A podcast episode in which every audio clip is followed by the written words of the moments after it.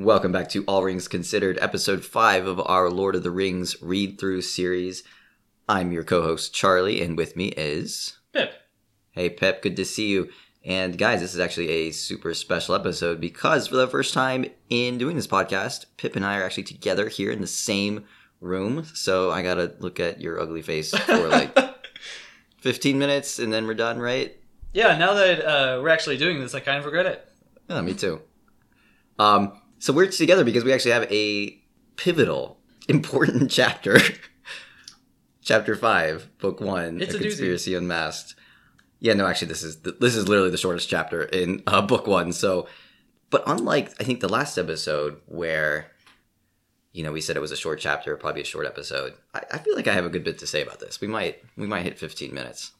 No we do problem. we do have a series of short chapters in, and we have decided executively to not combine any chapters. That way, as you're going through the podcast, episode number is also the chapter number.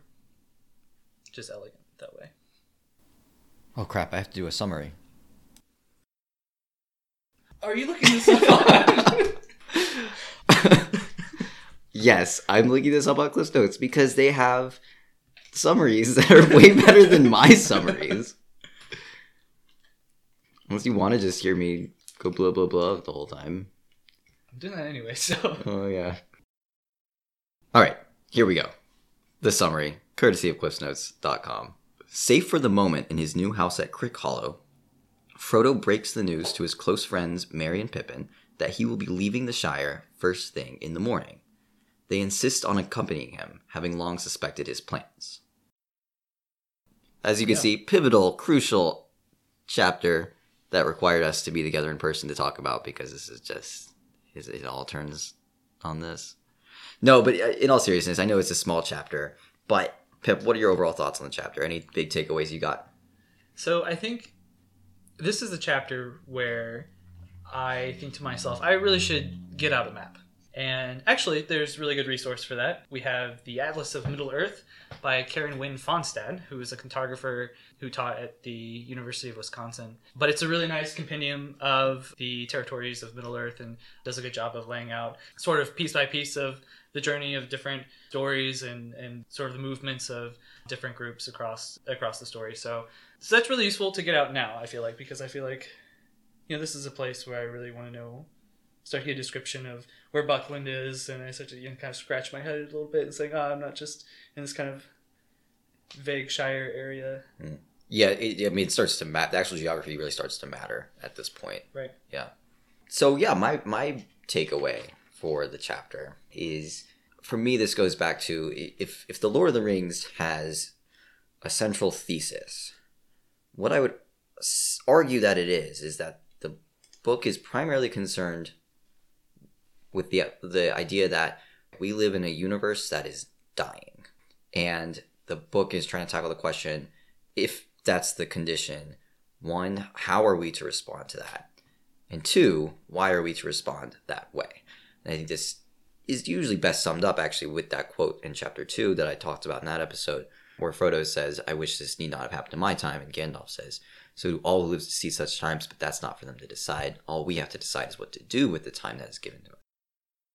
And I think what you see in this chapter is one of the book's answers to that question of how are we to respond to these times.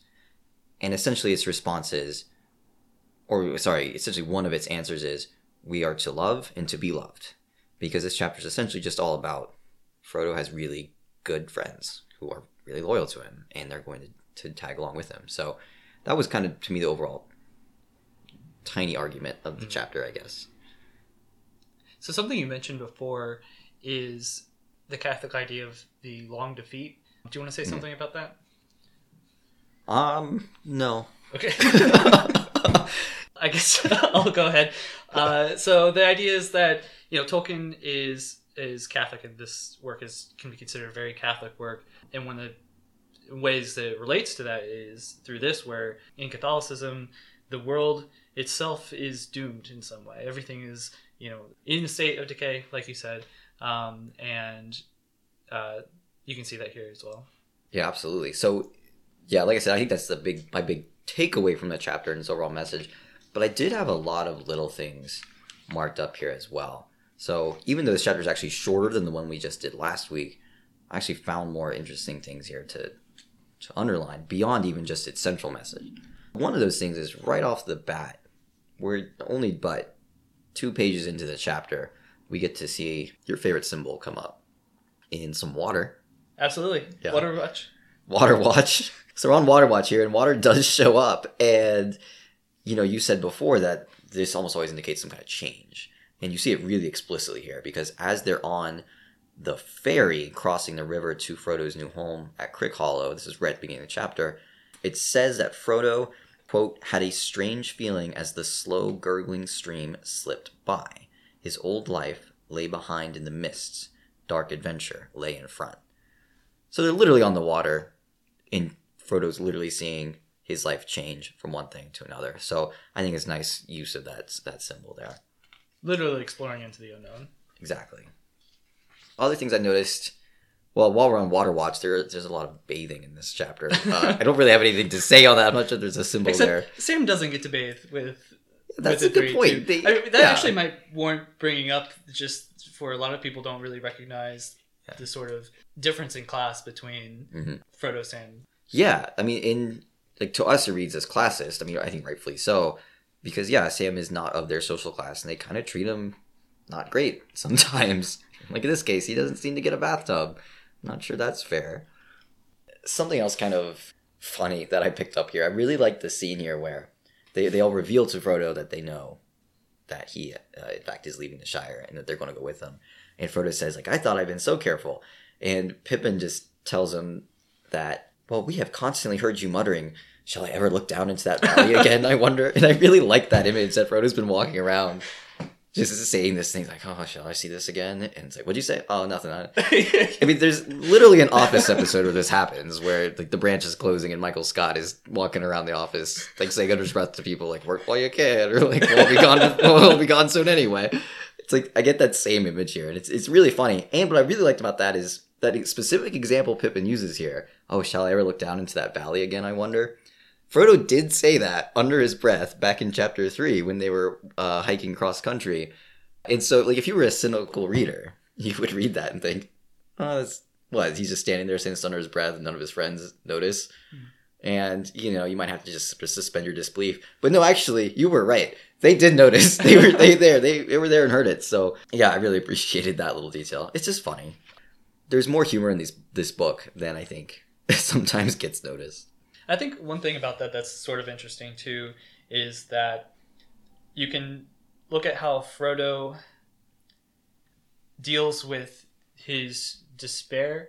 He starts to become focused on it to the point where he doesn't recognize that he's part of a community of friends, of close friends, where he's just so focused on his, you know, burden and despair and, you know, uh, fear that he completely forgets that he's a part of this like this group of close friends that would notice these sorts of things you know and i think that's something that can be uh, common for a lot of people when we have when we are in despair it, it the focus is so in on on that feeling that it can be Yeah. you can easily forget that you're you're part of a group Yeah, well, and you do. I mean, part of like that that's one of the symptoms of severe depression or despair. You become so inward thinking you can't you literally cannot see reality as it is, right? It, it gets completely fogged up.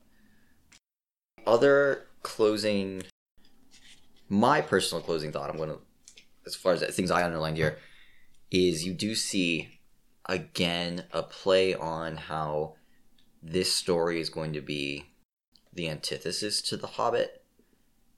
And we've talked about this in previous episodes, how it plays with how it this this narrative plays with the fact that it's in the Hobbit's shadow in a lot of ways. But you have here where Frodo tells tells to his friends, he says, I, I can't allow you to come with me because he says, quote, You speak of danger, but you do not understand. This is no treasure hunt, no there and back journey. I am flying from deadly peril into deadly peril. And of course, there and back journey is referring to The Hobbit, which is subtitled There and Back Again.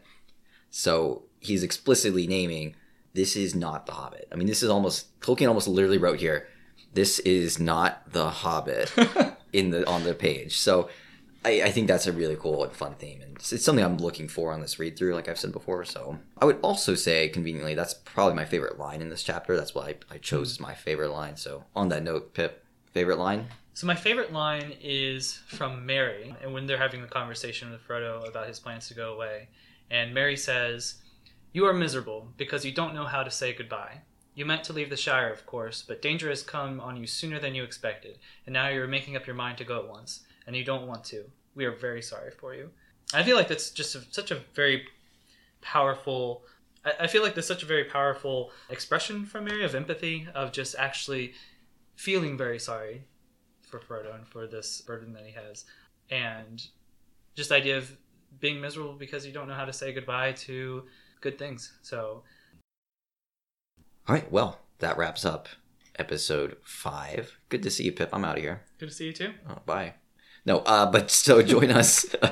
join us next week for chapter six, The Old Forest. We will see you then.